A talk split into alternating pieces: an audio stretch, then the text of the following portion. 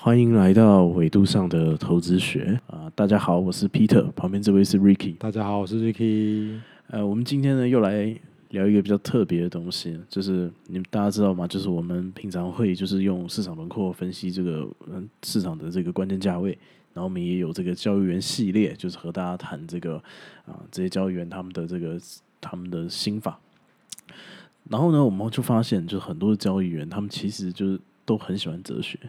包括 Ricky 也是这样，所以我们就决定来开一个这个呃哲学一零一，透过哲学来看金融。没错，没错。然后 Ricky，我们今天要谈的这个人呢，他他他很特别，他是这个人类史上的垄断之父。对，没错。你们知道，就是说，戏骨这个最有名的这个创投，呃，Facebook 的第一个投资人，还有很多很多都是他第一个投的，他叫 Peter Thiel。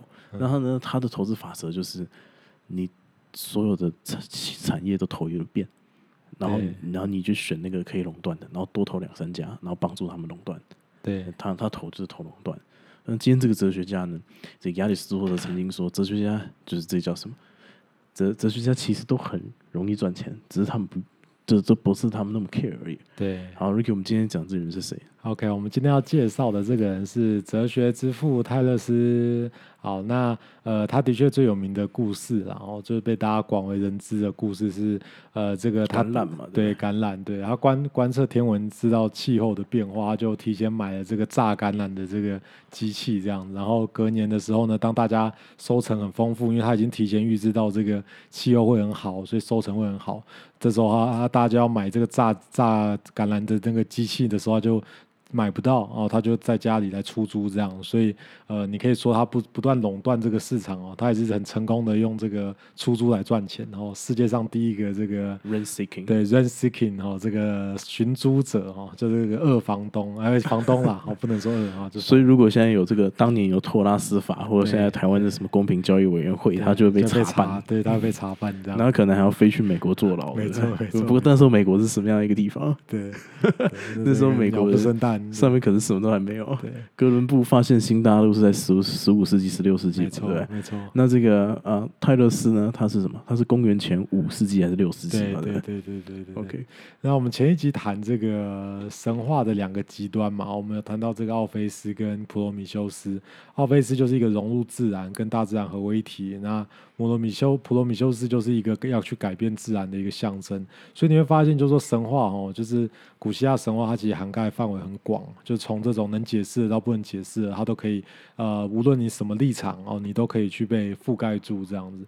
那神话在古希腊一个很重要的一个用处，就是甚至在其他文明也是。然后这种神啊、宗教啊，就它其实就是我们人的有限的生存条件嘛。那我觉得我们有个无限的心灵，然后我们可以想很多很理想的东西，但是我们又做不到、得不到，然后没有办法享受到。讲白话文是不是？人很容易讲干话，对对对对，就是说，哎，你你很清楚，就很简单，就可以去跟这个有钱人去比啊。对，我们在卡谈金融嘛，所以你常常就会想说，哎，为什么那有钱富二代很容易就可以钱滚钱，然后去夜店黑皮，对不对？就是你看看你有限的生存条件嘛，就是说也会让你去做这种无限的遐想，想想说，哎，如果我今天有这么多钱，我可以怎么样啊？我可以怎么样子？我可以过怎么样的生活，对不对？哦，就是你你会去有无限的想象这样子，所以神话就是一个他为了解决这个人呐，哦，就是他就讲你想听的。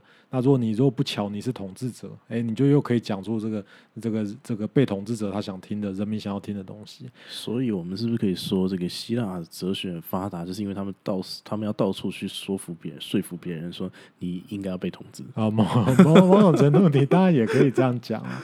不过，希腊神话还是跟其他的神话有很大的差别，就是说，希腊的神话里面，它的那个人格性比较强，就是说，这些神是很很人性化的这样子。那也跟这个希腊的特色是有关的。就我们上次有谈到，这个希腊是一个呃很多个国家，然后一个城邦的状态，因为它很多岛屿嘛，所以就是人与人之间是相对比较平等，但说也还是有奴隶啦。但说国家跟国家之间不会有那种很明显的就是一个阶级垄断，所以就是呃人跟人之间就是会稍微比较平等。所以他们在神话里面，这个人跟神也是相对比较平等的。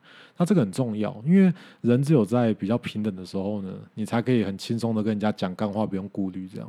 如果你像中国嘛，哦，这个皇帝，哎，对，一独尊儒术哦，就我这样有点好像在 diss 这个，有有点在反对这个中国，但是我们以后再谈呢、就是如果从这个角度来看，就是哎，你就会觉得说，哎，你好像就没有讲话的声音了。对，有阶级，有这个很明显的统治的阶层、封建的阶层，你就不太容易去去讲干话。这样，就是就是这也是希腊神话为什么跟哲学有关，因为哲学就是最一开始就是你要讲干话嘛，就是你要一直谈很多东西这样。那今天我们讲这个泰勒斯呢，它是一个很重要，就是它是一个标志性从神话里面分叉出一个新的分支，然后这个分支其实我们就可以叫哲学，然后叫哲学。那哲学跟神话一个最大的差别就是神话是比较故事的，然后神话是比较说服性，然后比较是想要这个讲的让你好听的，然后去解释很多东西的，然后但是你又没办法去做过多的检验，好，你只能就是宁可信其有，不要信其无的那种单态度单纯纯相信对，单单纯纯的相信。对，那那这个这个泰勒斯呢，他就会开始有一些这种比较比较一般性的主张哦。那一般来说，他有三个主张。第一个主张是他认为这个水是万物的本源。好，这听起来就非常的冒犯，对不对？就是如果你今天你听到有人在脸书上哦写了一篇文章，叫做这个这个钞票才是台湾的这个根根根源哦，台湾一切的问题的根源就是什么穷人哦。你在听到这种话，你就觉得哎，你被刺激了，对不对？怎么可以这么简单就把问题化约成这个这么简单的事情呢？这么简单的东西，央行印钞票就好了。对，央行印钞票，对不对？你看很多那个其他 p a c k a g e 不都是在讲什么？哦，就是这个央行怎么样怎么样怎样，对不对？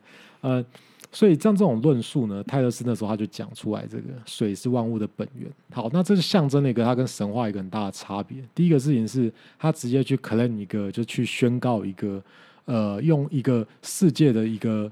各种的一个情况呢，可以用一个一般性的法则来论述。好，因为像在神话里面可能会讲说，哎，神为什么创造这世界？然后这个哎，我们上一集是不是讲到这个创造人的？对对对，就是对，就是那个普罗米修斯，在古希腊神话里面是普罗米修斯跟雅典娜创造人类这样子。啊，那如果是哲学家，就不会做这种这这么情境丰富哦丰满，然后让你听了这个非常陶醉的故事。如果是哲学家，他可能就会觉得说，哎，人就是从石头蹦出来的，好，类似像这样子。所以你只要听到有这种论述，就知道就是就是哲学家，他就用一个比较一般性的论述，哦，没有一个特定的情境，哦，特定的环境、特定的人事物这样子。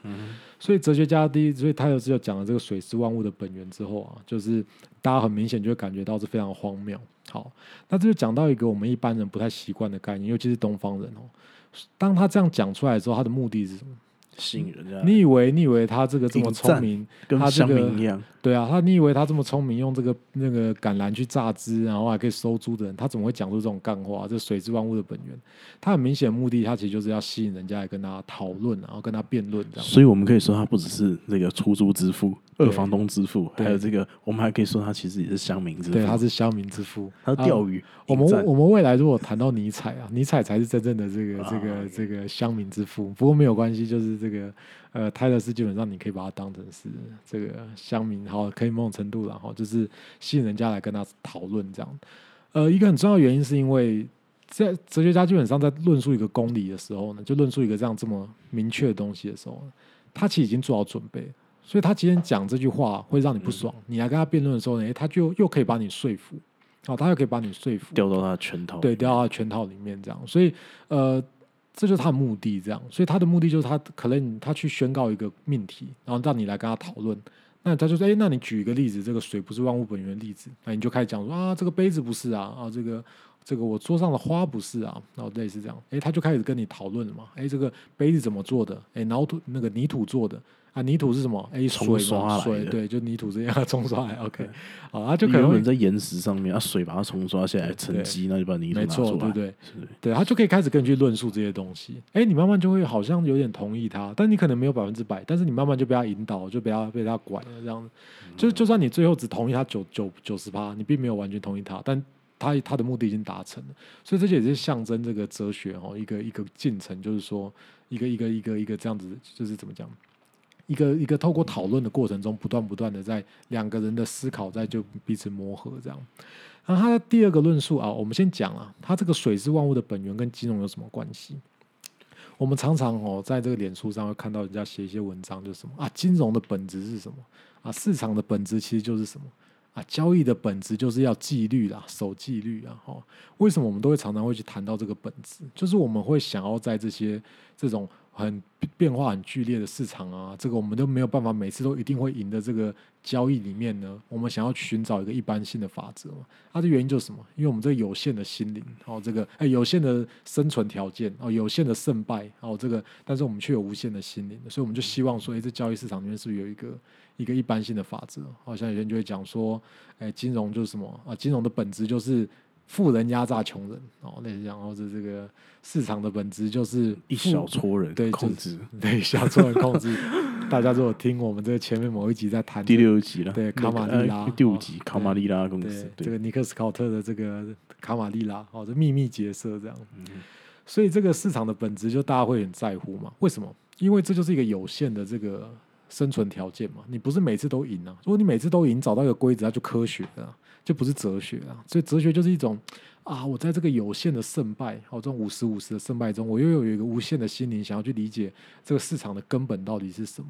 哦，所以让大家知道，就是为什么我们会听到交易哲学，哦，就不会听到交易科学。哦，交易科学就每次都百分之百赚嘛，但不是嘛，对不对？打仗也是啊，好像这个孙子嘛，这个《孙子兵法》，我们都讲要什么战争哲学，你不会叫战争科学啊，对不对？为什么？因为它就是一个诶胜败胜败哦，很挣扎，很 struggle 在里面这样，所以在这里面它才会有哲学的这种感觉出来。好，那呃就是跟大家分享了，就是为什么我们会想去探讨本本本源根源的这个概念。嗯泰勒斯的第二个主张是他认为哦，地球是浮在水上面，这听起来也是很干话。这跟那个什么，给我一个指点，可以撑对，甚至起地球，地球，对，那个是啊，我突然忘记了，那个叫谁？那个那个那个啊，对，亚基，对对对对，阿基米德，阿基米德，阿基米德，对，阿基米德，他这个例子，地球浮在水上，这听起来也是很干话，对不对？但是你仔细想哦，如果你已经跟他在水是万物的本源这边呢，已经来了一阵你你来我往的辩论过了之后呢，他在论述地球浮在水上的时候呢，你就觉得可信度非常高。这样，